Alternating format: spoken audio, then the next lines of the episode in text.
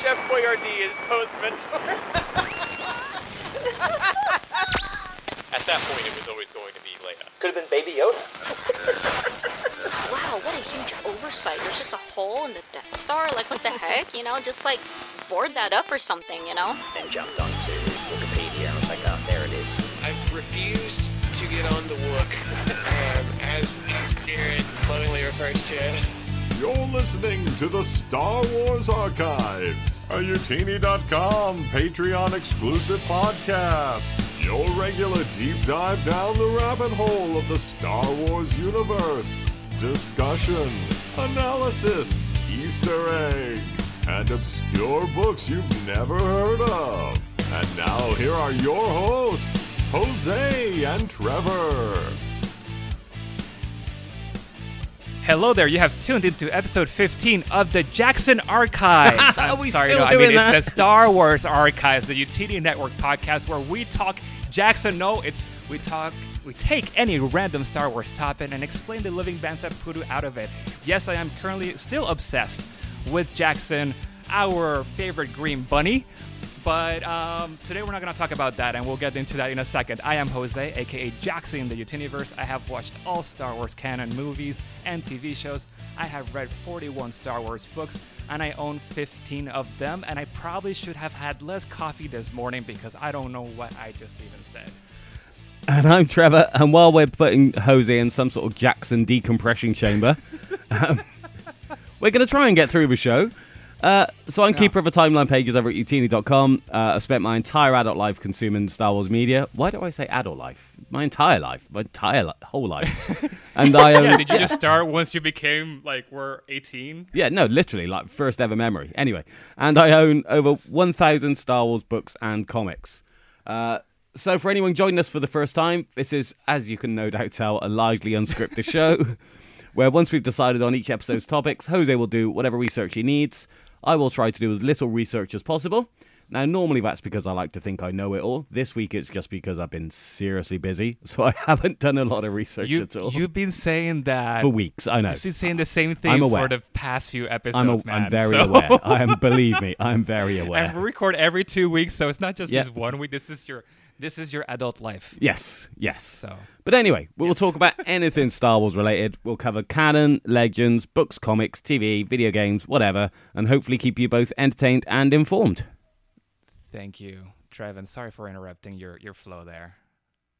But on today's episode, guys, we are taking a trip outside the known regions of the galaxy and headed to the frigid, ice-locked planet to talk about the humanoid blue-skinned alien species known as the Chiss.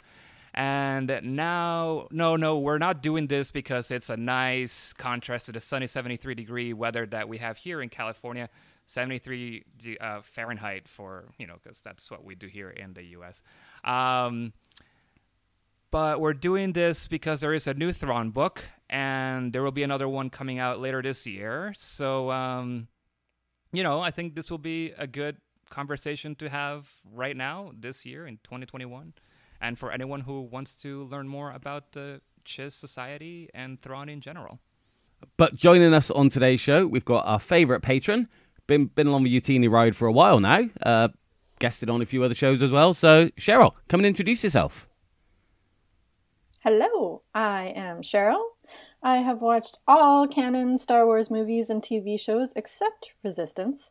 I have read 18 Star Wars books and I own 30 of them. That's right, folks. I like to buy books and then not read them. It's a slippery slope.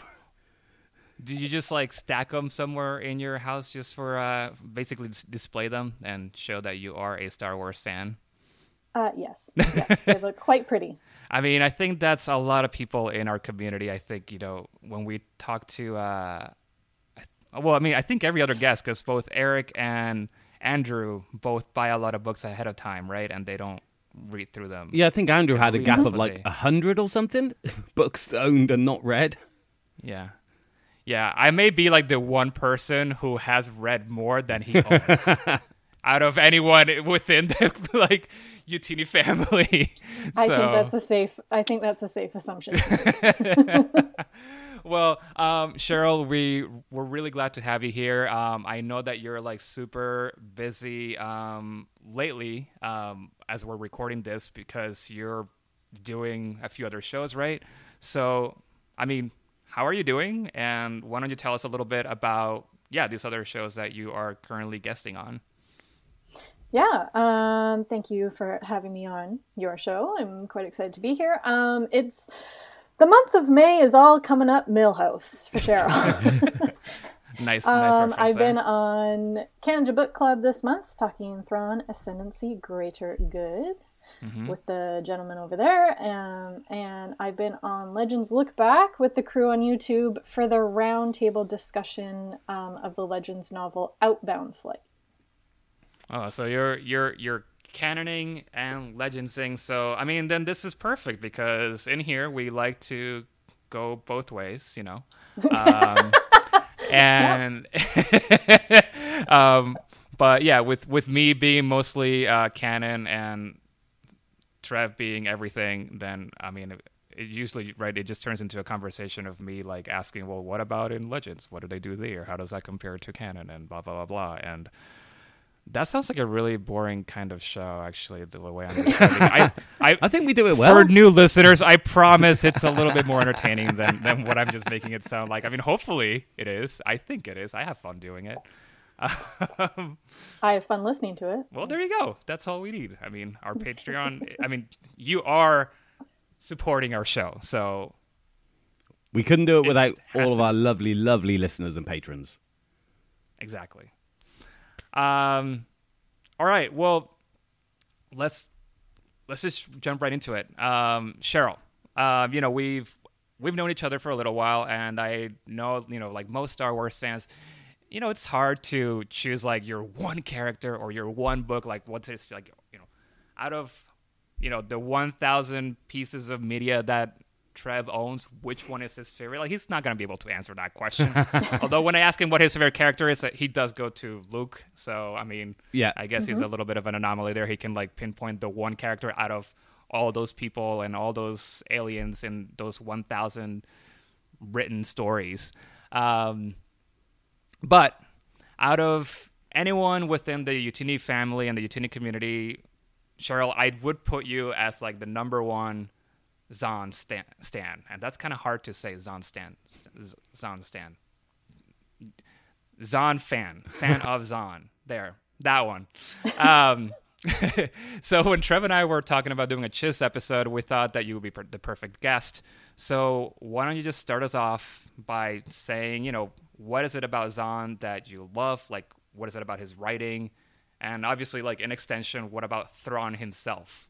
That what is it that you like about this character? Oh, I love Zahn so much. Anyway, so my first experience with Zahn was Heir to the Empire. Mhm. And I think what initially drew me in most was how he nailed our main protagonists from the original trilogy. I feel he really got the interpretation of those characters' mannerisms and way of thinking spot on, uh, particularly Han, because I'm a Han stan. Um, that book trilogy also deepened my love of Leia, who I never really gravitated towards. Uh, the other main characters he brought in, I absolutely love, particularly Thrawn, of course, as well as Mara Jade. Um, I've always loved how Zahn writes women. The way he writes women shows he values them, in my opinion. He writes them as competent, intelligent, formidable, resilient, but he also writes them in the same way he does the men characters, and that they have moments of vulnerability and they have those quieter moments with self reflection and hubris. Um, there's also another side to the coin with that, in which it, it's how he writes the male characters' perspective of the women characters within the stories. Because some men authors, particularly in some of the 90s era Legends book, Yep. write the men's view of the women characters in a patriarchal, misogynistic way, so which is problematic. Um, Zahn always writes the treatment of women characters by the men characters with respect and high regard. and that aspect of his writing is also like super important to me. Um, so yeah, and then with Thrawn, what what first drew me to Thrawn in Legends was that he was a non-force user yet was a formidable villain to our protagonists. He also wasn't evil for the sake of being like evil or power hungry and a, I want to rule overall sort of way like how Palpatine was. Um, the fact that his forces and crew follow him not because they fear him, but rather because they respect him. He doesn't lead through intimidation. Yeah. Um, he gives credit where credit is due. He doesn't shoot down an idea because it wasn't his own. He's not ego driven. He realizes his own limitations. And then there's his tactical and strategic genius and his ability to interpret art in a way to surmise a species' phy- physiologic, phy- uh, blah, blah, physiological blind spots, which is, um, I thought that was like really new and fascinating. Um, I like in canon, um, we're seeing him have to overcome prejudice, and we see he very much has to earn his status in the empire. I admire that he isn't fussed about societal, societal or political stature, and he values people for their abilities and talents, no matter what their station. Uh, I like the move from villain to antagonist to anti-hero in the canon iterations. I am drawn in by his intelligence and courtesy and sophistication. And he's got that exotic thing going for him as well. I, I, I just want to jump in there. So a couple of things that you said about um, how well Zahn captured the original trilogy characters in that um, in the original Thrawn trilogy, and I know people kind of say uh, that Zahn is the godfather of the EU, and it wouldn't have happened without those three books. But you you're absolutely right. He nailed the characterization of those books so well that it almost it gave Star Wars a bit of um a bit of leeway over the next couple of years as books came out that maybe didn't nail those characters as well. Uh, you know, the likes of Courtship of Princess Leia or Jedi Academy trilogy. Yes. You know, um, I think the the original Thrawn trilogy brought brought a fair bit of forgiveness to the Star Wars publishing um as a whole. So Yeah. you know that can't be overlooked. That it's it's up there on that pedestal for a reason. And the things that you spoke about that he's doing with Canon Thrawn about overcoming those prejudices and he's tackling that really, really well. And that's sort of that's the standout part of, of the new Canon Thrawn for me. Yeah, and I, I mean, I really, I really do need to to read the Legends Thrawn, and, and actually, right now, after um, hearing your answer there, Cheryl, like it, it made me want to go into it even more because, um, I mean, I myself have only read Canon Thrawn, uh, so let's list that out. That would be the Thrawn. Then we have Thrawn Alliances, Thrawn Treason, Thrawn Ascendancy Chaos Rising, and right now I am in chapter 6 of Thrawn Ascendancy Greater Good. The first Thrawn I absolutely loved. Um, I I listened to the audiobook. I thought the Mark Thompson there was just perfect. I you know, it was just I really really I really liked that. Um, alliances not so much. um, See, I I, I like of- alliances. I as a story it was all right. Thrawn was all right. There were just some really cringy moments for me there, and how Zahn wrote Anakin and how he connects to the Force. There were just all right. We love Star Wars and blah blah blah blah. You know, like Utini, we all about positivity. Parentheses. I did not like at all how he it was how he described how uh, is like you know stretching out to the force. He did it just he used the You're same phrase over over and over and over again, and it was like okay, Yeah. I get it. Are there other ways to connect to the force and or to describe how you connect to the force? Like, can you come up with other verbs in there? and Yeah. there was just something about like that kind of like inner monologue works really well for someone who is really analytical, like Thrawn. It did not work I, as a reader, or I mean, I- it was the audiobook too, but as a listener, um, it did not work the same way for Anakin. So I that's just like it kind of it was really cringy for me those moments and it just sort of like that that's that's why I didn't love that story and um, or that book in general. But then there was no Anakin or normal Jedi slash Force users in Treason, right? Um, I haven't read Treason. like- It's it's on the So shelf and I've I never read it. I liked it a lot more than Alliances because it goes back. I mean, without getting into the plot, he brings back Eli Vanto, and that was a part of Thrawn. Because it's in the current. Yeah. It's not in. It's not past. Yeah, yeah, events. yeah, Yeah. So I Yeah. just, I mean, I, I'm really intrigued about how he just sends this human over to work with the ascendancy, you know. So I'm like, wait, like, what does that even mean for like the Chiss culture in general? Because it's interesting to have the, the one Chiss within the empire. So what's the flip side of that? And so that's why I, I enjoyed Treason a little bit more. I, I thought there were, it was slow at times, but whenever Eli came back in, then I really started to to enjoy that. Um, and then going back to now the new trilogy with uh, Chaos Rising, that I also really enjoyed. I've read what five Thrawn books, and it's two out of five in terms of Zahn for me. um, so which is interesting because people just love Zahn, right? I mean, like you, like you're saying here. But I, I mean, regardless, I, I still really like Thrawn as a character because uh, it might just be because of his, you know, I'm, I'm an architect and graphic designer and all that. So I obviously like that Thrawn is really invested and interested in art. I like how like calculating and strategic he is. A lot of the things that you were saying, Cheryl, just really resonated with me.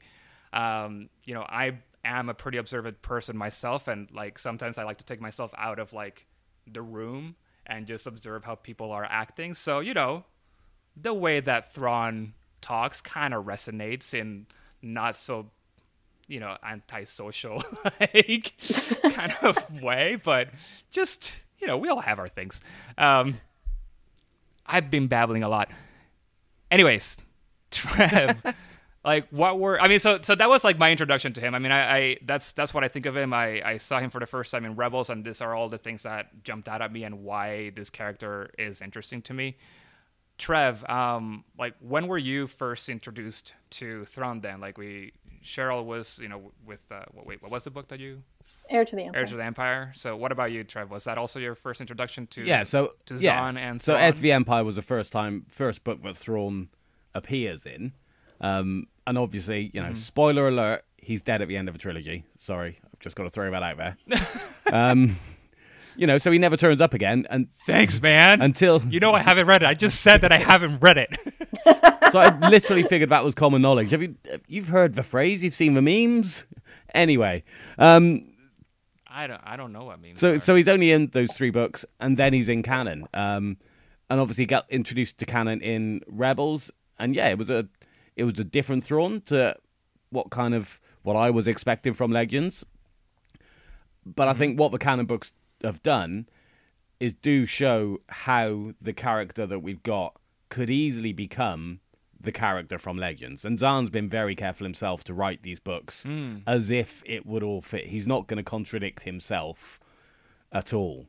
Um, but it'll be interesting to see where where Thrawn goes. You know, when he comes back from his little space whale adventure. Uh, at some point, you know, we all know is going to happen. So it'll be interesting to see what kind of Thrawn we get then. Since now you've kind of like started talking about the history of it, Trev, why don't you just give us one of your, uh, you know, big info dumps of like what the Chiss, you know, where we can find the Chiss and and in the books, you know, well, what are the Zahn, Chiss, or Thrawn books, and where else have they appeared? You know, has anyone else written about the Chiss? So you know all of that why don't you give us give us that big info okay, wikipedia-ish type of The School of Trevor, yes as I like to call it. oh, it. i like that i like that we, we will let's that see what we can do. So Thrawn is in the Heir to the Empire trilogy. Blue skin, red hair. Oh, sorry, red hair, red eyes, black hair. Alien in the Empire, which you know in itself is not controversial but striking. The fact that an alien has risen to that rank in a you know xenophobic fascist regime.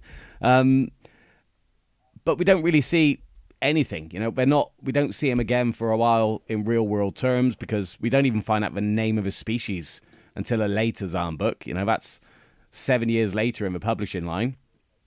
So then we find out the Revic Chiss, we find out a bit more information in the Visions of the Future, but again, we don't find out a lot of information about the culture or anything like that.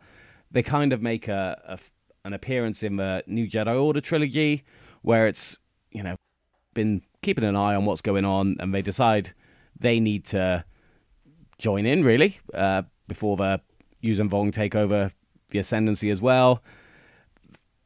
They've got information on the big MacGuffin of the New Jedi Order trilogy. You find out that um, Wedge's nephew, um, Jagged Fel, he's working for the Chiss. There was a whole story, but I'm not really sure got entirely told, and then they become a bit more prominent. But apart from that, there's just lots of other mentions throughout the decades then of in-universe publishing. There's never been a Chiss focused book until we got Thrawn Ascendancy. So it's always been little Oh. bits here and there. You know, everything that we've learned has kind of come from third parties. Um, so yeah, that's my vague info dump. I mean, that, that's that's really interesting that it's uh that you're saying is not until now that we really get to to really dive into how the Chiss like how the Chiss society works. Just because, well, you know, when I was doing my little bit of research and all that, there's a lot of information in in legends on on how they did rule their planets and everything. A lot more actually than what you can find right now in canon. At least everything that I read did seem pretty similar to what we are learning in canon, but it's interesting that like there hasn't been that much of a focus on Chiss society in general, and that it's just been like appearances here and there, and um, Yeah, so I think it was, it was quite uh, a, it was a fairly large focus in uh, Spectre of a Past, Vision of a Future, where you've got Mm-hmm. I haven't read these books for years. Is it Flim, who I don't think you ever find out whether he is a Thrawn clone or not, but it's very heavily insinuated. What? Again, I could have all this completely wrong. He's an im- He's gone. he's an impersonator. Oh, okay, I knew I knew it was Oh. something. yeah, but there is plot twist. Sorry, spoilers for anyone who hasn't read. Jose will never um, get to it. It's fine. Vision of the Future. Um, yeah, there's there's a Thrawn impersonator, Uh-huh. And they're tr- the Chiss are trying to figure out if Thrawn is back because he gave them instructions.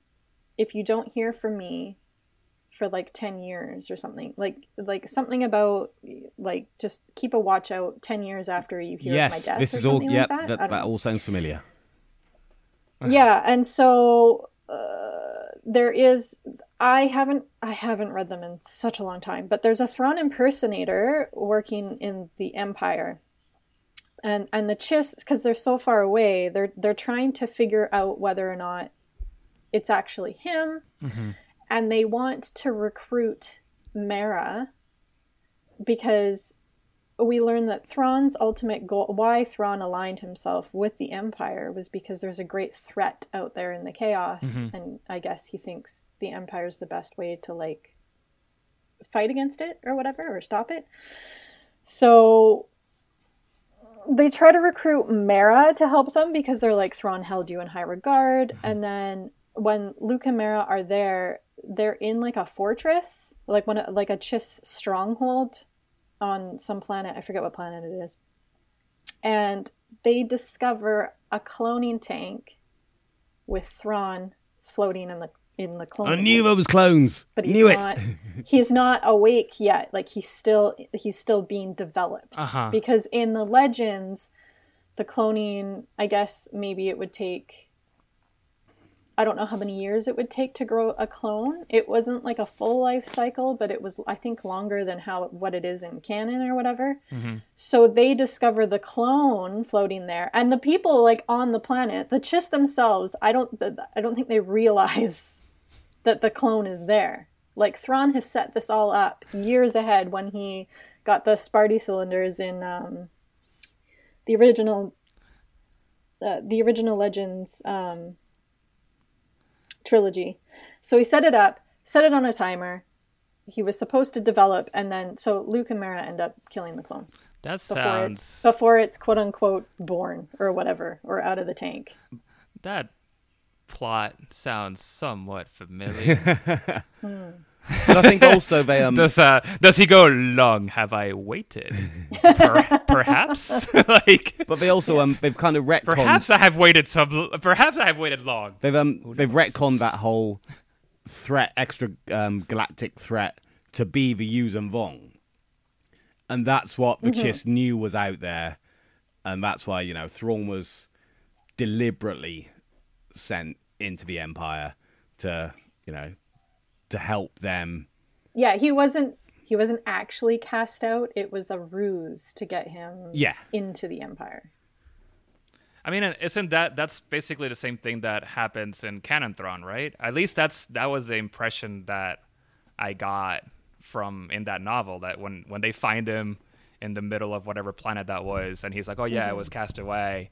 Uh, When in reality, he'd only been there like six months or something. yeah, and and you can tell. I mean, with how calculating and, and strategic he is, and uh, then then as we get to know more about the chiss in general and how they all are, it seems like yeah, there's definitely an ulterior motive. And obviously, when he then he sends Eli over Eli Vanto to them, that you know that he's not there because he was cast out. He's also trying to figure things out. Actually, he basically says that to Palpatine, I believe, because he has to explain to Palpatine like why he's there. I think, and then he, Yeah, in in treason, it's about his allegiance. yeah, right? yeah. So because all do you, what does your allegiance truly lie with the Chiss or with the right, Empire? right, right, and then he's basically saying that it's it's a mutual benefit just because there mm-hmm. is a greater threat out there, and it's you know bigger than whatever threat might the empire might have, and that is why the empire needs to uh, you know be allies, I guess, or work together with the Chiss or some something along those lines. I'm sure I'm like butchering half of the plot there, but I believe it's something like that. Yeah, yeah, that's pretty much it. but you haven't even read the book, right? Hmm? You you said you hadn't hadn't read Treason. Yeah, I've read No, so- every okay, single. so, okay, so, no, so it was it's just Trev. No, it's, it's me. Treason. Yeah, it's me. Okay, yeah, it's okay, Trev. got it, yeah, got it. no, I've Are you, are you it. questioning Cheryl's Timothy Zahn credentials there, Jose? No, no, no, no. Sorry, sorry. Well, what about these other books that uh that Trev mentioned? Have you read any of those, uh, Cheryl? No, I haven't read anything outside of Zahn's work in regards to Chiss. Okay. Um, what about uh, outside of, of books? The the, chi- the chiss, uh, you know, sometimes you bring up all these other random pieces of media, um, video games and such. Do we get to learn more about the chiss, or do we get you know more of an expanded history of how they work through these other types of? One of a uh, series of books we've spoke about um, this series before is um, Clone Wars Secret Missions. So these are like young reader, junior reader books that have got a Chiss Jedi in. Ooh, So I've, I've this is great. I did want to get into it. I, that was a question for me later on. So and I've um, I've I'd never read these books, so I flicked through them over uh, last weekend, and it's it's really weird. So essentially, this uh, this young Chiss was found by Dooku while he was still a Jedi in a in an escape pod on the edge of space, and they can tell it's all alien tech, and they don't really know it. And um, the there's a data pad that or a data chip that they can just about read, and they assume it's his name, which is Nuru Kungurama. So he's he's a Chiss Jedi, and at some point, Sorry, that sounds kind of funny to me for some reason. but It sounds very like '90s, like cowabunga, like like Kongarama, dude. You know? but at some point in these books, he's tasked. He's only a, a young Jedi. He's like eleven or whatever.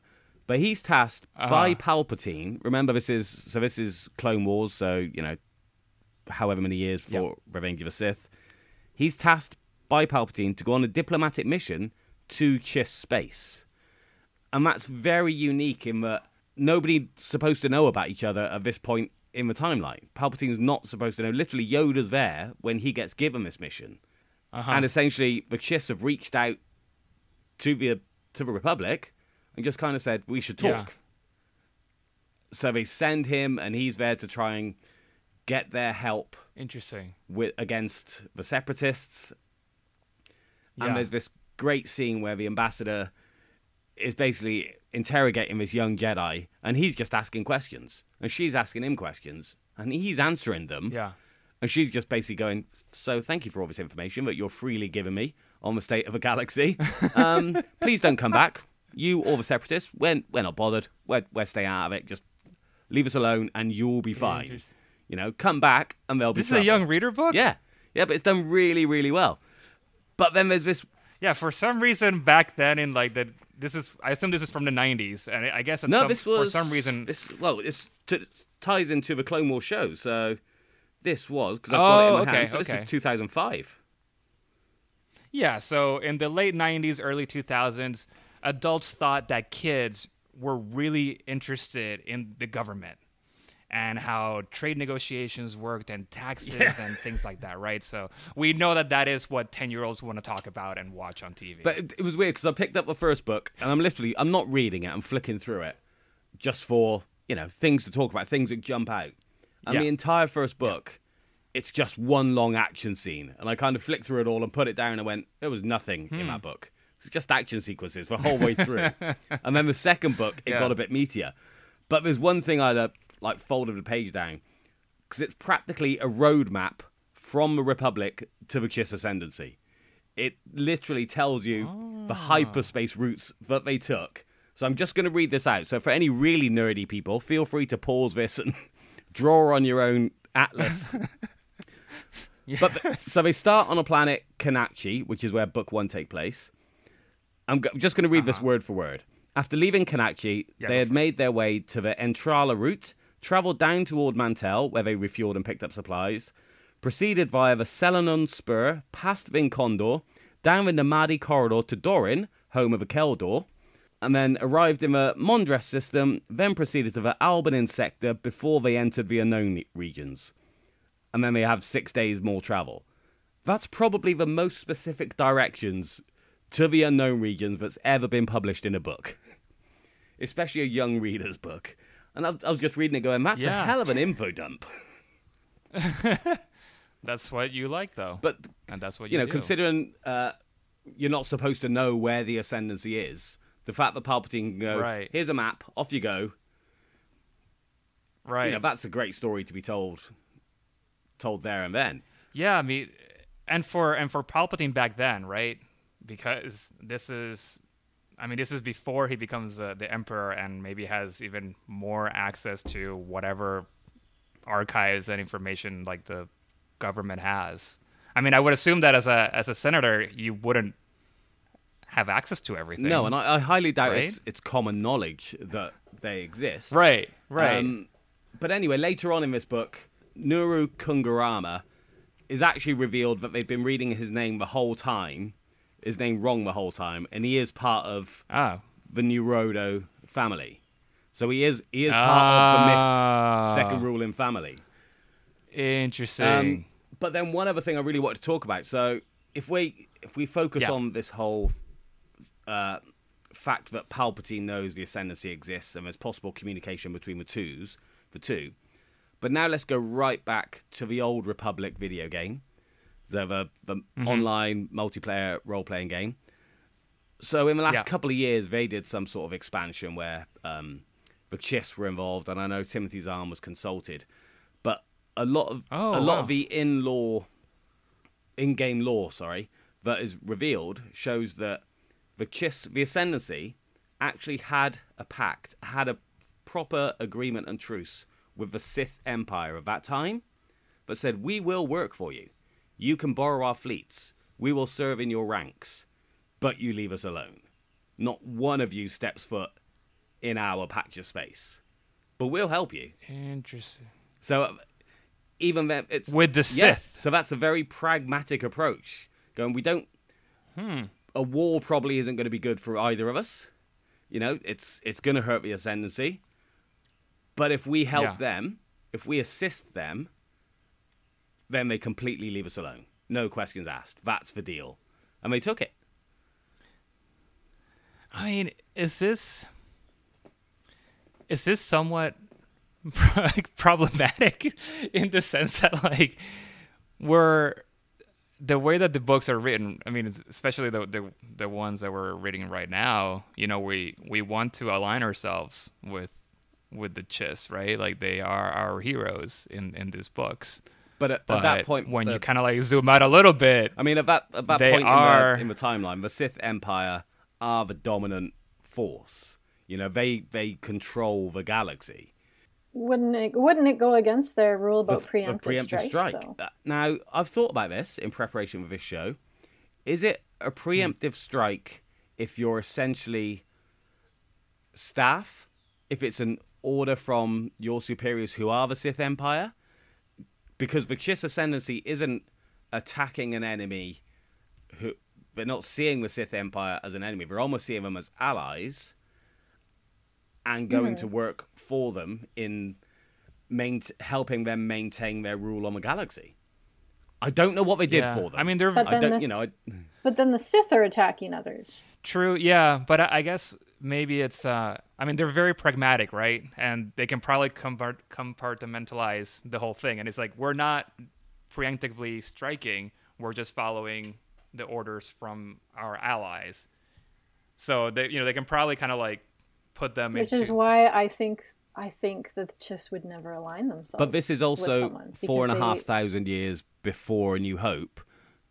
That's So true. That's the, true. The preemptive so maybe yeah, strike back then their existed. thinking was Yeah. a little different. Like Their maybe philosophy. Yeah, could maybe have they looked at the changed. Yeah, Sith yeah, Empire yeah. and thought, yeah, that wasn't a good move. We, we, we probably But shouldn't all- have done that. but they i mean for for just for survival and just for them to to continue existing as on their own like you know maybe this is the lesser evil right to at, at, to them at that one point and therefore for for them to survive this is what they have to do and they're not really preemptively striking either. So they can mm-hmm. maybe just justify it and, and put them all in their own different silos and be able to say mm-hmm. this is why we have to do this and this is why we are doing this. Mm-hmm. And because at the end of the day then we're able to survive as a species as as uh, as chiss and we don't have to continue to really like mingle outside our planets and we don't have to go live in you know with other people because they are pretty xenophobic almost right like they- they're very they stick to their sem- to themselves right distrustful yeah outsiders, yeah. so I also will say you just also said lesser evil. I know I, I, I did uh, I did that on purpose I did that on purpose I picked up on that. yeah yeah yeah But I, I think even even Um, with the, the way it's going now, I think I think we can all see broad strokes the way this Chiss Ascendancy trilogy is going to go. I mean, we could all be completely wrong, you know, and they they're playing with us with these Right. titles because you know we, we're kind of all semi-aware of why Thrawn was working with the Empire in, in Legends and where he's at in canon and right the um, not the temperament, but the philosophy of the Chiss society as a whole. So I think we can all kind of see where the trilogy is going to go. But he could Yeah. be playing with us; it could go completely the other direction. True. Well, you know, now that since we're already kind of in the topic of what's happening within the Star Wars universe, let's just let's just really dive into this then. So, Cheryl, let's just uh, let's just start with you, and I'm just gonna put you on the spot right now, and just give me I don't know like nine facts about the Chiss, like that everyone should know, you know, or just it can be the most basic ones that you just pick out of Rebels, but just give me nine nine facts about them. Okay. Um. Okay. One. They don't use droids. Two. They are an oligarchy. Okay. Three. They have glowing red eyes. Not not Four. red hair, Trev. yeah, no, not red hair, glowing red eyes. Uh, four, they're against preemptive strikes. Five, they use force sensitive navigators to travel through the chaos. Um, six, they have weapons called charrics. Uh, seven. Uh, homeworld is is Csilla. Is that how you pronounce it? Yeah, I think think so. Yeah, Csilla, Csilla? Csilla, Sheila. I, I, I think it's I don't know, something like that. Csilla. I'm pretty sure it is. Okay. Um, where was I? Eight. yes, They have blue skin. yes. Nine. Um, their names have three parts. Yep. First is family name. Second is given our core name, and third is social factors. Yeah, That's how many I was supposed to get, right? Nine. That is that is nine. I mean, I and I asked for nine because there's the nine ruling families. So there's a tenth one because there was a tenth family that was then demoted, and here I come in with the facts. Trev, your turn. So, firstly, are there nine ruling families or are they four? But we'll come on to that. Um, so, in Technically nine, Well, the- originally ten, but one was demoted. That is sort of like it, it depends which And then the- book you're reading. it depends which book you're reading. but I do have one more interesting fact. I am reading. that I, I only learned. books. I only learned this fact this weekend. So Uh-huh. the depth of color of their skin and their eyes is dependent on the level of oxygen in the atmosphere. So the more oxygen, Mm-hmm. That the is- more that blue is a Legends they are. fact. I didn't know this. What was I reading? Mm-hmm. Um, I was just gonna say, what was that from? I think it was the the because I don't think it would have been his no, own it book. was the early to mid 2000s role playing game source book from Wizards. So the D20 Star Wars Saga role playing game. It was the Unknown Region source book. That's Mm-hmm. Yeah. the sort of research I do for this show. is is that where because I was also reading a little bit about that. Um, is that where there's like some character or there's some story about they were the Empire was studying or someone was studying the Chiss as an as a species and just trying to understand their their physiology and how they came to be. yeah, so I read two different sources that had a different different take on it. Um, what was the other one? The other one must have been Gamer Magazine. Um, but one basically said that the Chiss are a direct descendant of humans, Yeah. or a, a spin off at some Yes. point, you know, an evolution from yes. humans. Yes. Um, so, you know, share enough DNA to have been the same thing at some point in history. But another one Yes. just said that they're a human, a human like species of different descended. Yeah. Yeah, I mean, this is definitely all legends. Yeah, Nothing. yeah.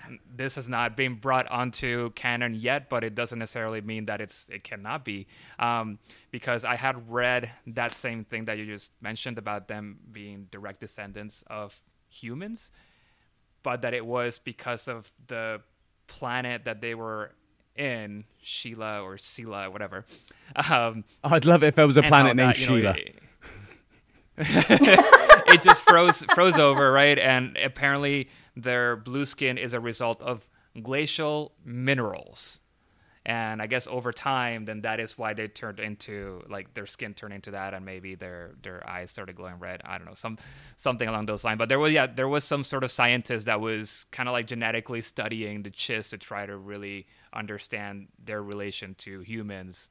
And there's like a, this whole like report or something about how they came to So, be. so essentially, based on I that, was thinking that they're like frost giants. Oh no, wait, wrong franchise, Yeah, wrong that's franchise. what I was just about to say. They're frost giants. Little mini frost Yes, giants. now we have gone into Norse mythology, people. that is that is what we're talking about. That's hilarious. I Mm-hmm. was just about to say that, and then Trevor I was just like on the same page.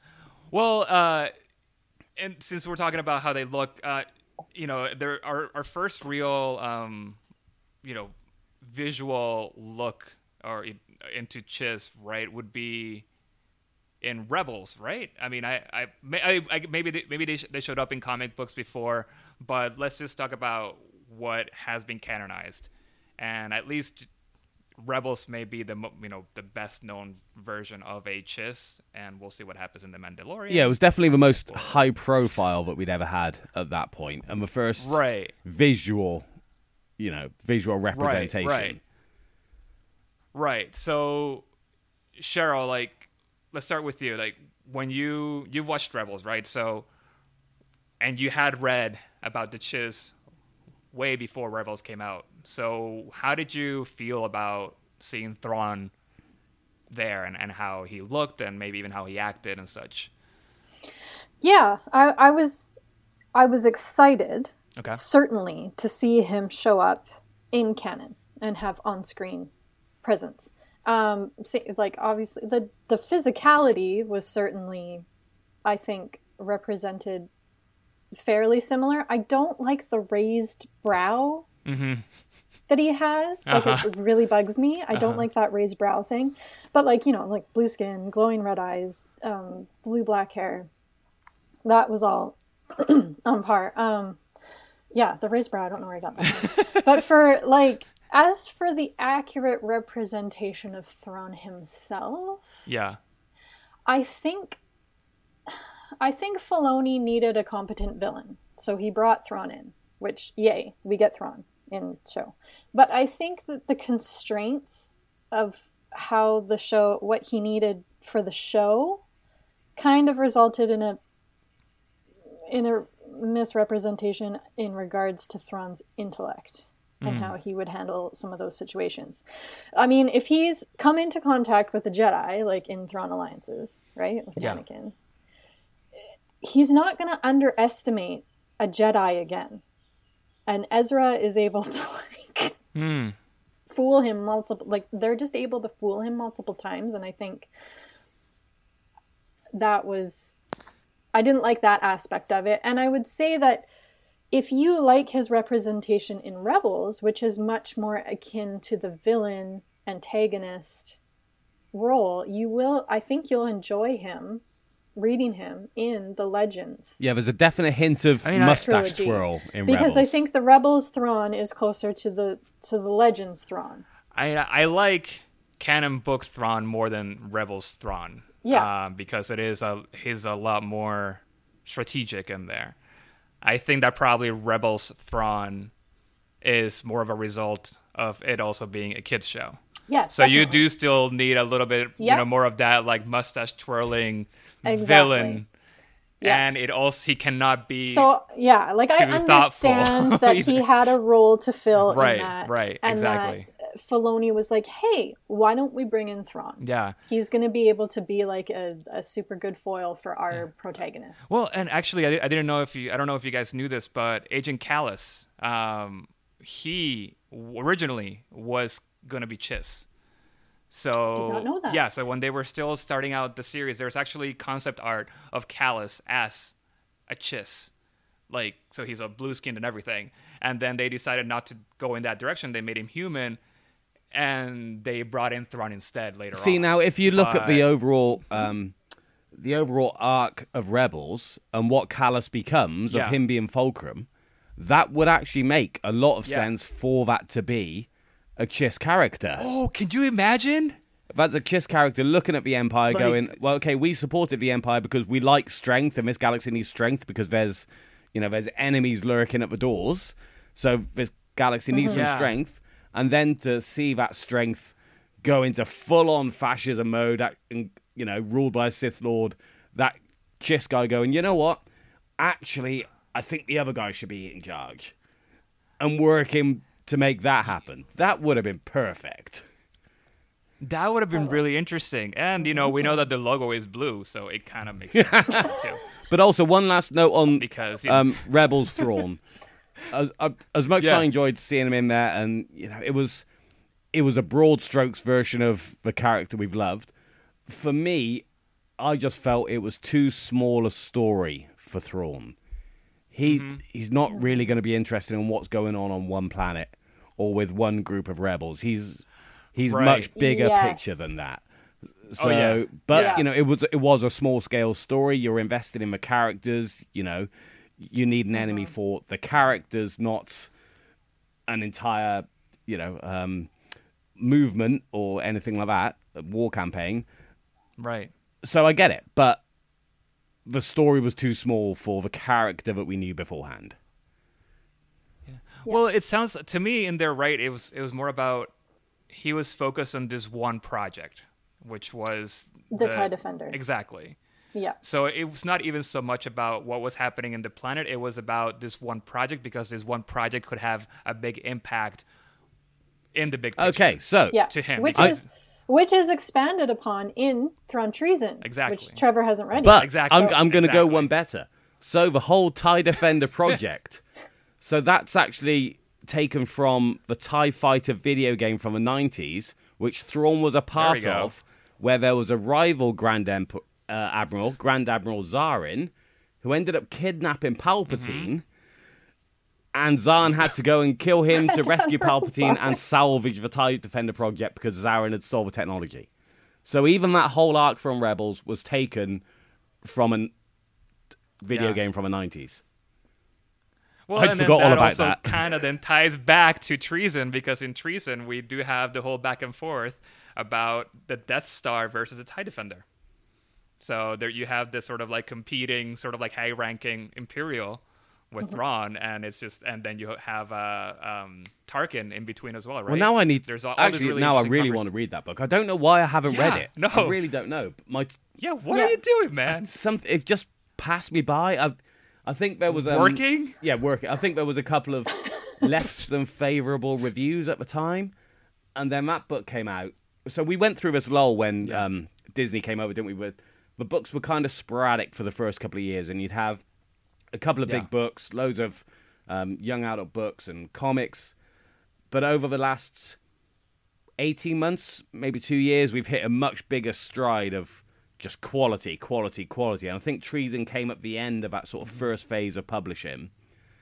So I probably got it, and sense. then other things came along, and it just kept getting dropped to the bottom. I mean, I haven't even started Greater Good yet, makes so.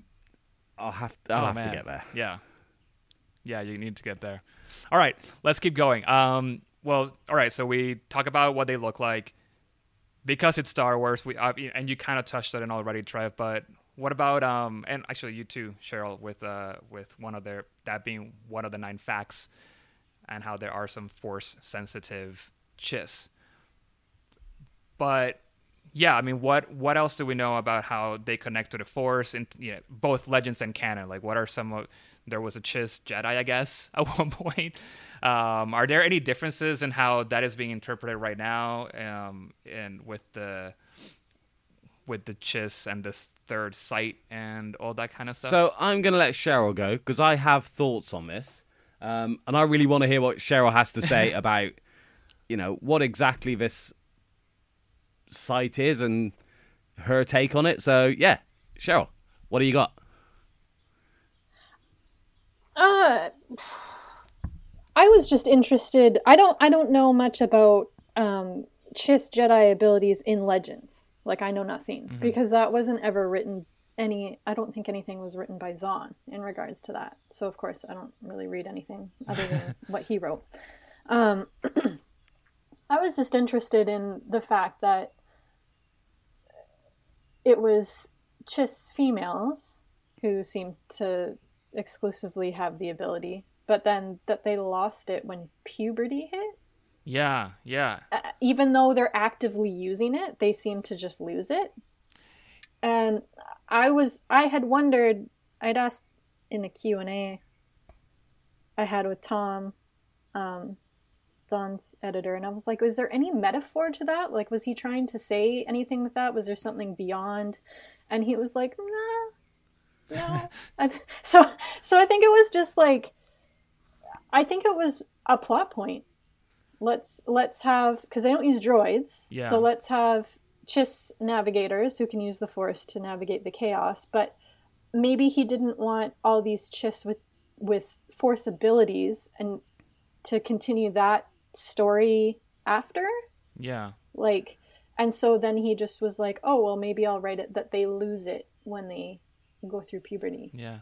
age. Which I, I remember when you brought up that question in that Q and A or, or when or in that conversation with with Tom, and I always thought it was a really really interesting question for for many reasons. Because one, it's it can either be, and I don't know if this is how you meant it, but this is how I like took it. Because because on one hand, it can either be a comment that Zahn was making on women that at some point they lose whatever these extra abilities they have, which can obviously be somewhat problematic. Like, oh, now that you have you've reached puberty, now you can have children. You cannot be like in command anymore because that is not what you're here for. You know, Right. Which again, not a great. I, I don't think that. I don't think that's the case either. I think No. it's uh, but it would but it's interesting to think about that being the possibility and the fact that perhaps readers might take it that way too. Yeah. Because I, you know, there's a lot of people with different thoughts, and that might be like, yeah, of course. After they, once As they can have babies, wa- as, as someone who has never wanted children, exactly, exactly, and who is proudly child free. Exactly. yeah. But then Yes. I, I the way that I took it, and, and and it sounds like it's more like yeah, with what aligns more with what you're saying. It has to do more with maybe just the X Men X Men of it all. Like instead of developing powers when you hit puberty, Right. You lose them. Like Yeah. I mean, we all go through a whole bunch of hormones and stuff when we do hit puberty. So for them, it's like. Yeah, the opposite. They just like get so many other things happening that they maybe that is just too much. It's certainly adding to the lore because, Yeah. of course, with George, it's about midichlorians, right? Yeah. Well, maybe there's. I, I think Zahn was kind of like, well, maybe there's more to it. Maybe And- there's more layers. Yeah, and no, I mean I don't know where this is going yet in uh in the new book, and I'm Yeah, not gonna that- say yeah. much, Trev, because you haven't started it. But I'm only on chapter six, so I this wouldn't really be a big spoiler, anyways. And I'll by the time that this I'm- comes out, I'm, I'm starting to become the. Wes of the Star Wars archives. I've never read the books by the time we're talking about them. but anyways, no, but it's they. I think they. It seems like they are starting to touch on this because they talk. They start. To, they are talking about the force, and or you know what, what the force is, and what other other societies or civilizations and Other and, aliens other- other, other aliens call- use it. Yeah. Exactly. And it's bringing, and then this is coming into question what that means within the Chiss. Mm-hmm. So I don't know if where this is going to go, but Mm-hmm. I think it is making our Chiss team question the force okay, right now. my, or my their- takes. Or their, their so, my, sight. so my takes. It's the Force. No ifs, Yeah. no buts. It's the Force. Simple as. No, of course, whatever it is you the force. call it. It's the force, but you know they call they Yeah. call it the sight. You know, so but- it's it's, it's great all the same presence. Daphne thing. witches use but then that's what it would be interesting. songs. You know, these these guys have kids. But with Yeah. regards to the, you know, the the, the young girls seeing the sight. When I first read it, I saw it as Zahn's anti-take on the Jedi and the whole being too old to train thing. I kind of saw it as him mm. reversing that on its head. He's like, okay, well, they're actually Ooh, yeah. I've they're actually only good yeah. up until this point. But then the more I've thought about Yeah. it, the more I, and this won't be the case at all. It's I wish it was, but it's almost like you you Uh-huh. imagine a, you take the imagination of a child, the the, the fantastical element of it. Think about Father Christmas and Santa Claus, right? You all believe in Santa at Yeah. a certain age until you grow up and realize that's just dumb. Take their powers in a certain way. We're asking you to be able to do this incredible, crazy feat. and as they get older and a bit wiser, they actually go, well, actually, I shouldn't even be able to do that. It's nuts. What? That's just stupid. It's, it's insane. Uh-huh. So their wi- their wisdom stops them being able to do it because they realize how impossible it actually is. It also reminds me how like I don't know uh, I'm into like kind of like spooky stuff. But Mm-hmm. like you know how like little kids tend to see like I hear a lot of stories but little kids tend to see Yeah. ghosts a lot Yeah.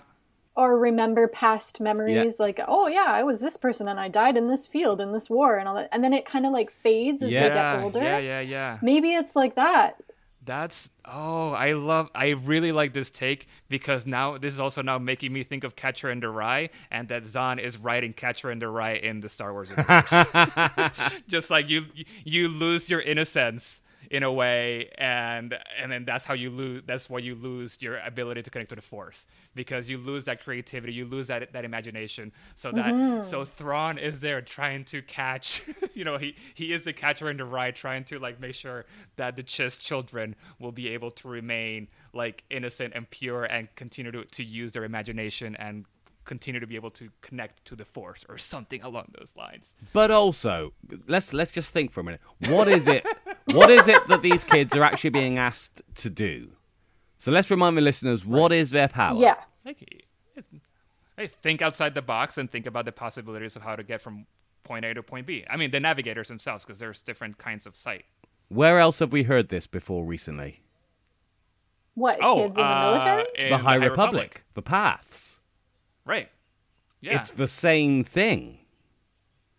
Oh, the Pathfinder. Yeah, yeah, The yeah, Path- yeah. yeah. No, no, it totally is. Yeah. Yes. As soon as I started reading, you need to read it. Oh my gosh.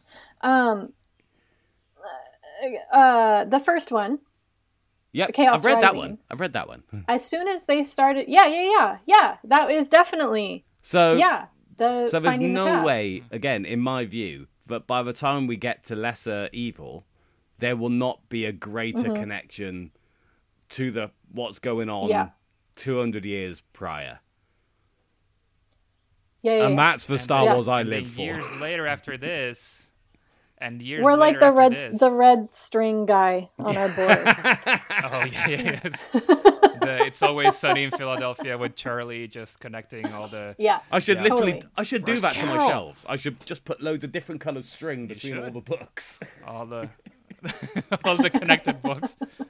If you do get in, into that project, I would very I would be very happy to see that be a thing.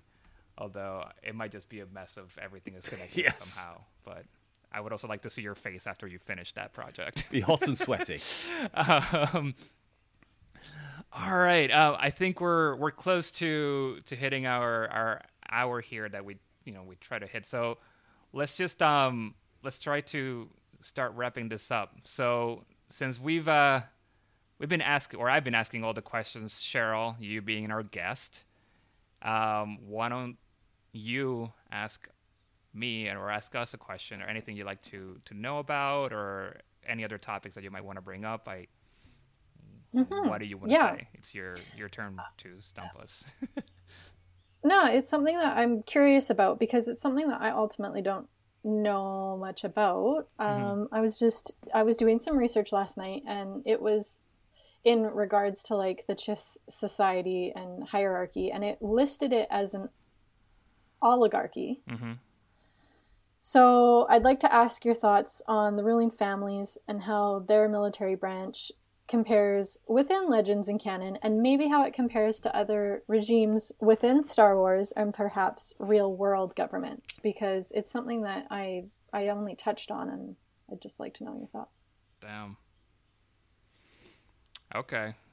Uh, So the one thing I thought, as That's- as you read that question, my first initial thought was, yes, we know they have a military branch. We we talked briefly about the ruling families. I'm just going to touch on this very quickly, and I'm going to talk about the four ruling families of Legends because they're not established in canon yet. The same four exist in canon as in Legends, but in Legends there were only four. There was Yeah. four more and same as we have now. So you have um the Csapla family who would deal with resource management and colonial affairs. I wrote all this down in my research. But Nuru Nuruodo family, so this is Thrawn's family, um, military and foreign policy.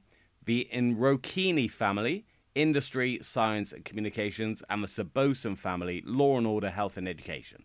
So you've got whole families. So throughout the decades, have had whole patches of government ceded to their families to control, and we see some of this in Chaos Rising, the, the fights between families and overstepping their bounds into each other's areas of expertise. So I don't see it as an oligarch thing because it's a it's a necessary power struggle to keep people in line.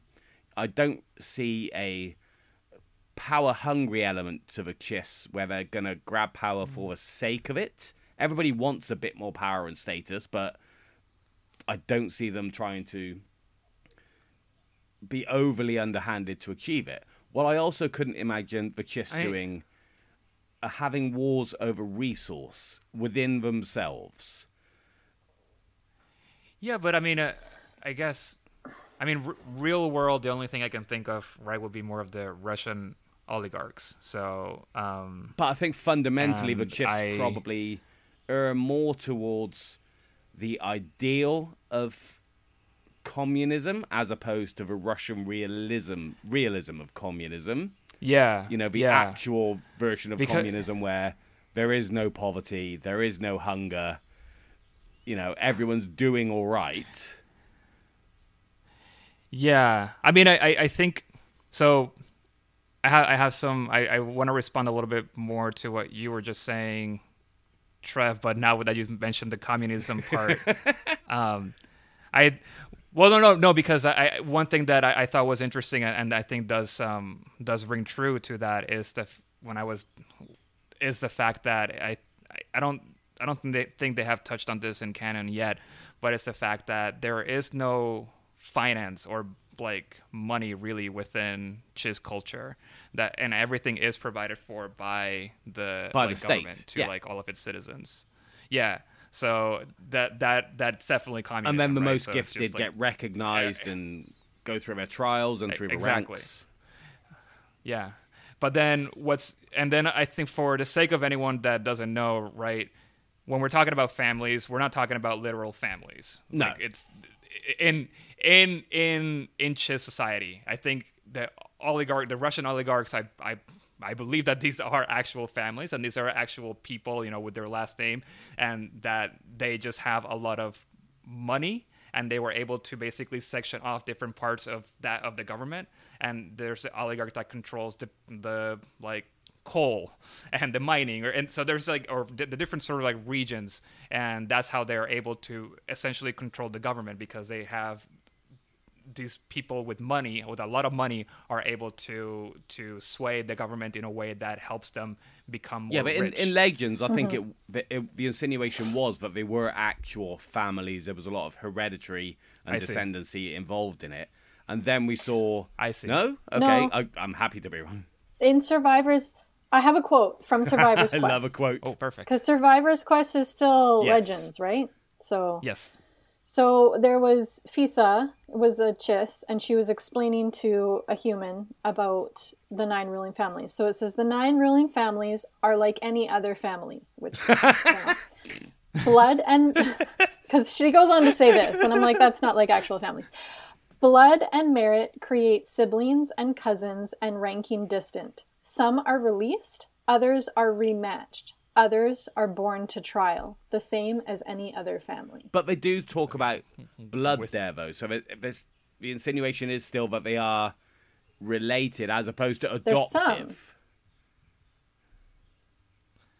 yeah but, But i mean I when think you when she says born to trial, I think she means in that they're bringing in fresh blood. They're Yeah. bringing in the new blood, right? Like, 'Cause they go to through make a the family trial. stronger. yeah yeah, Oh, like there is oh, some sort of test or something and then that is that then you can join that Right, family okay, yeah, yeah, which yeah. is how it is being explained right now in the Yeah. ascendancy books right yeah. so so yeah so so we're not talking about literal f- families in here and the, the way that you were just also describing it uh trev about how in legends there's yeah there's the there's the politics and whatever they have also their own sort of like sectors that made me think of like the hunger games and how there's the dis- different districts and how there's the one district that provides like you know all the again like all the power and then there's the other district that provides all like the technology and then there's a district that provides all this. So it's all very sectioned off and it's done in that way just so that no family can become Yes, too uh, powerful because they are all reliant on each other. However at least in the hunger games this is all controlled by the one core sort of like district, District One, where you have President Snow, and you know I can get into that later some other time because this is not a Hunger Games podcast. But um, but we don't have, as far as I, I guess there might be the one family that that to rule them all. Um, but with I'm just going crazy with references now. Um, but we haven't been necessarily introduced right to like there being one family that kind of oversees all the other ones they all just seem to be more or less equal. There, well, yeah, I think there's maybe four that are kind of like higher up, and then the rest are a little bit not as don't have as many resources, maybe. Yeah. But yeah, it's it's a much more political, and they try to like break out the military as separate from the political. A bit. They try Yeah. to. It doesn't really succeed. that, that's, but yeah. like, actually was one of my uh, most enjoyable things of the first Ascendancy book, is that Yeah. that uh, struggle between the military arm and the other political arms, which is very real world, isn't it? You know, you see this all the time about uh, military thinking. Well, we're we're the military. We we should be allowed to say what to do. Well, no, if you do that, you're just going to want to go to war because that's what militaries do. But then you have the preemptive Yeah. strike Yeah. element as well, and um, seeing seeing what was considered a preemptive strike in that first book with Thrawn's actions and how they were perceived versus the reality of it was one of the most interesting parts of that book to me. Yeah, for sure. And how the how the politics come into play and the whole what's great what's best for the ascendancy, but then that pull of all of them wanting to also do what's best for their family. And I love how they writ- they wrote in that once you achieve the the higher rank, you lose your family ties to help mm. ensure that you're always wanting to look after what's best for the ascendancy. So I've got whole. two people here on this chat who remember things much better than me and who have started Greater Good. Remind me. So This the is end of good. Thrawn Ascendancy pretty much ties up with Order 66. Yes? Is That's how that happened, correct? I'm sure there's the end of Chaos Rising. There's a couple of scenes that not directly reference Order 66, but give you a state of what's going on in the wider galaxy at large. Have I got that right? Yeah, I mean, I I mean when it's right around that time. I can't. Re- I, I don't actually. I don't recall exactly. But I just read this book recently too, and I Because don't I'm the time. I'm the time. but I mean, I know we're close because it's right after. No, but I I know it's close. Oh, I know what it is. It's when because Thrawn and Che'ri meet up with Anakin. So they put. um, yeah, because first alliances takes place during. So it puts it the Yeah. timeline yeah, with yeah. alliances. I, I know we're close But to at the that, end yeah. of it, so we're not quite I'm, there I'm- yet, I'm but sure we're there's something. So you know that we are close to that. Mm-hmm. So I can't remember. again, that's another thing that I'm looking forward to in Great Good. No spoilers, please. I haven't started it. Is seeing how the Chiss respond to that event in space that is close Mm-hmm. enough to be troublesome to them. So, like we said about them allying If with the they Sith. Empire Yeah. and sending Thrawn into the ranks later on, this is a massive galactic event Yeah. that they're going to be aware of because you Mm-hmm. know they've got spies. Uh, that's been established in legends. It's going to be clear in canon. That it would make no sense for them not to be spies in the Republic. Be interesting how that will affect their future actions. I see you bouncing, Jose. What have you got? Uh, no, I mean, I, I know I need to be wrapping this up, but you just said so many things that I want to say that I will respond to. But um, one, okay, I'll, I'll list them out so that I um we don't have to get into them necessarily. But but one, when you say spies, um, I wasn't there. There was a chiss, um, that had like human skin What? um like he there was a chiss that disguised herself as a, as a human um for some time and uh uh I forget forget what what, what that is but um and that might actually even be canon it's it's it's not in any of the the Zahn books it's in it's in a video game so I mean I guess maybe that's Oh. questionable about uh about it being I have no not. idea what you're talking but it about. is like post Disney I, I don't know. hmm I, I I will share the picture later because I even saw the picture of like of like this chiss like taking off the. Does she put like fucking contacts in her? Sorry, I swore. Shoot. This just reminds me of. Contact? Like, how does she disguise her eyes? This reminds me of a Jose. You might be old enough to remember that. Uh, Cheryl, you're probably too young. Do you remember V? The TV series V. Yeah, that's yeah, that's all you're making yeah. me think of right now. Yeah, yeah, yeah, yeah. And number two. So number one, yes, uh, uh chiss, um, Fake fake Chiss. skin, um, sp- spies, No, they're real Chiss. Real they're just fake fake human. humans. Uh, but but they're not fake humans because they're human descendants. Um, they're faking. Get to your point before you lose it again. blue skin. Number two. Number two is um, if the way that this story goes is that maybe there is a way for uh, for the the force the sight users within the Chiss society, right? And then Order 66 happens, right? And then all these Jedi are killed, Yeah. right? There's now an imbalance in the Force. Everyone who's a, all the Jedi's are feeling all their other Jedi like dying, right?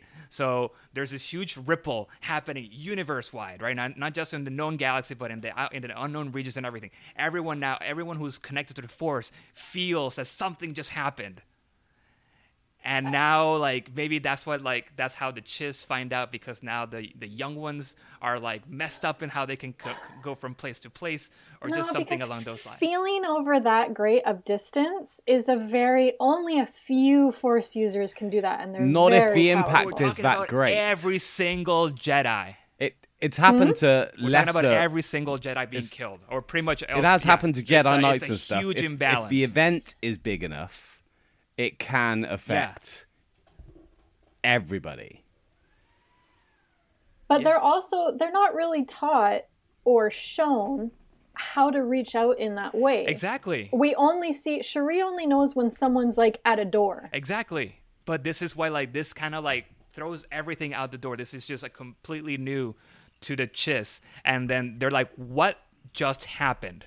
We Okay. need to find out I see why what you're none saying. of our I just hope are you're working not anymore. disappointed if it doesn't happen. No, of course I'm not gonna be. I mean, this is a wild speculation, but I- it would be interesting if it is something like that, where like that Order 60, 66 messes up how they are actually how they work as a society. Therefore, they need to explore this more, and they know that there is this greater threat, or maybe there really isn't. They're just under the guise of a greater threat, and they just need to understand what this new empire is because they just disrupted the force and how they are able to navigate within the chaos. What about? Sorry, I'm I'm going on another tangent now.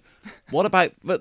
What about the Chiss have been using this form of hyperspace travel for centuries, not really knowing about the Force, just thinking it's something they do and then they lose Mm-hmm. Yeah. it, and then they're observing the galaxy, learn what actual Force Jedi is, and realize actually, holy shit, if this gets out of control, it can lead to that. We need to rein in this whole hyperspace travel Mm-hmm. thing. It, it can go a bit wrong. Yeah. You know, this whole dark side thing, that's new to us, but phew, look at that. We don't want any of that. All right. And on that note, Trev, why don't we just go into one of our actual segments here? And uh, are there any batshit crazy books on Chiss It's the batshit crazy book of the week. you can so, enlighten us? my batshit crazy book of the week this week is a video game, because of course it is. So, back in the back in the early 2000s, there was one of these uh, strategy turn-based games like um, you had Force Commander, and these days you've got uh, Empire. Not these days, but Empire at War. But you had um, Galactic Battlegrounds, and Galactic Battlegrounds original release was original trilogy, Empire vs Rebellion. Then they did a Clone Wars release, Clone Campaigns. One of the main primary bad guys in that campaign was a Chiss female Jedi. No, sorry, Sith. Yeah, Chiss female Sith Lord, trained under Dooku, Ooh. called Sev'rance Tann, working for the Confederacy of Independent Systems during the Clone Wars. I'm not going to spoil it too much, but also I don't remember much more about the apart from the basic facts. I don't want to spoil how it ends in case anyone wants to go back and play a 15 year old video game. But Trev, how many times have I told you? No, no- nor am I. Now you're just gonna leave me hanging. it's a based on everything we've spoke about. She's a female. She can touch with the force. She's an adult. yeah, I thought that was fairly interesting. Yeah. It just it's uh, completely different than everything else we've been establishing here as fact. And unlike the Chiss Jedi we spoke about, she willingly left the ascendancy as an adult.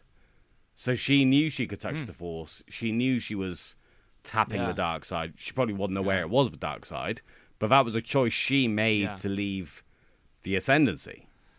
I mean, you know, light side, dark side. I mean, it's all the same. like you should learn both anyways. That's that's also true. So It's about how we you use it. Mm-hmm. wholeheartedly disagree on this. You you know we do. This is this is this is a, this is something that Jose and I can talk about in future if if you, if you ever need another. Remember show who my favorite character is? yes, yeah, Jaxxon. because I'm more I'm more on the side of Jose. Yeah, yeah. Now on to our next segment. Um, where um, where do we find Jaxxon in, in the Chiss uh, stories? Um, I I was actually trying to fi- I I had I was actively trying to see how to bring it back to Jaxxon on this episode. Um, my one way, my one fact that I was trying to figure out was how far away um, Jaxxon's uh, home planet was from from Csilla. Um, but there isn't a Google Maps with the Star Wars universe, and especially not with like from the unknown regions. Oh well, I'm gonna send you some um, files. I'm gonna is. send you some JPEGs. because I wanted to calculate how many, um, how far away it was, right? Like how, how many parsecs it would take to get from. Maybe that should be a metric that we Um, start using for. Ev- that's that's our measurement of systems in the Star Wars universe. How many parsecs from Yeah. Coachelle system? Other. Exactly. Yes, because it's all about Coachelle and and and the Lepi homeworld, and that should really be the center, not I mean, that really is the center. That is the secret of Star Wars. I see. f- I see. Uh, um, Cheryl dis- in dismay? shaking No? her head. Sorry, Shaking. shaking. She is not happy about this. All right, guys. Before we're done, as always, we want to remind you that we are available in all your typical podcast apps. So go ahead and make sure to give us a five stars, recommend us to your friends, and if you can't wait until the next episode, go to Utini's Patreon, and that would be patreon.com slash Utini. And for the cost of a cup of caf, you can get our episodes three months in advance, in addition to a whole bunch of other exclusives. Trev, what else do we have uh, in our queue for the following episodes? Okay, so our next episode, we're going to do another character spotlight. We tried to spread these out, but we're going to do two in a row, just for kicks. So we're going to do Ackbar, everyone's favorite fishy admirable. Admirable? Admiral. and then the Admirable Admiral. Admirable Admiral Ackbar. There's the episode title right there. Yep. Yes. And after that, we're going to do I'm typing it. we're as- going to do an underworld episode. So we're going to talk crime syndicates. We're going to talk about gangs. We're going to talk about cancelled video games that people still haven't quite got over. Yes, you know what I'm talking about. So that one's going to be a fun one. unimaginable underworld. Yeah, for those who of you who haven't caught on, um, we're trying to just name our episodes using the same letter of, of whatever that that topic is, and with like half adjectives to describe that one thing. So that is where the admirable Admiral Ackbar is, and um, we'll have to think of some U words for underworld or something else in there.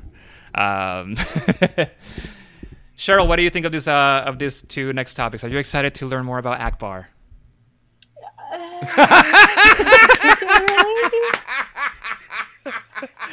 but come on, you, Underworld, yes. you didn't Ackbar- think Have- you have didn't faith in think us. that Jaxxon would be a fun episode. No one thought, and look how amazing that has become. It's become the core of this this one show. Maybe it's become your core of this of this. My show. core is a, a furry green carnivorous rabbit. I know. I know. I I, I want to find someone with video editing skills and make them regrade the color in Donnie Darko so the bunny is green, just for Jose. Donnie Darko is also one of my favorite. And mine, movies, mate, and mine. So apparently, I like bunnies. so I have one. So you do, but I have not seen your bunny in the background. he hasn't. He hasn't. No, he's Can we dye him? no. How much would it cost?